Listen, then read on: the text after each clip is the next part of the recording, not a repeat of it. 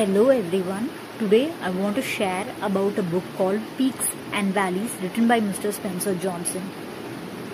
In this book, there lives a young man on a valley and he's quite frustrated about his life.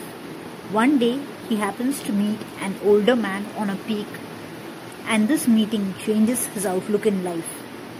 In this book, the author uses the example of peaks and valleys to denote the ups and downs in our life and he gives valuable suggestions on how to deal with the same. I'll share the key takeaways from this book.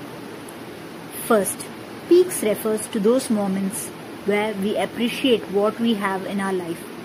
Valleys refers to those moments where we long for what is missing in our life. Second, to stay on a peak longer, we need to do more of what got us to that peak and we need to stay humble. Third, to get out of a valley sooner, we need to be of more service at work and we need to be more loving in our relationships and do the opposite of what got us to that valley.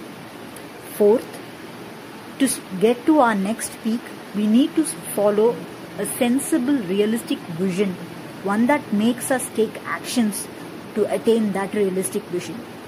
And lastly, whether on a peak or on a valley, we need to ask ourselves what is the truth of that situation.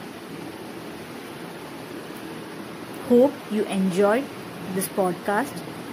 Let's meet in the, another episode with a different book. Thanks for listening.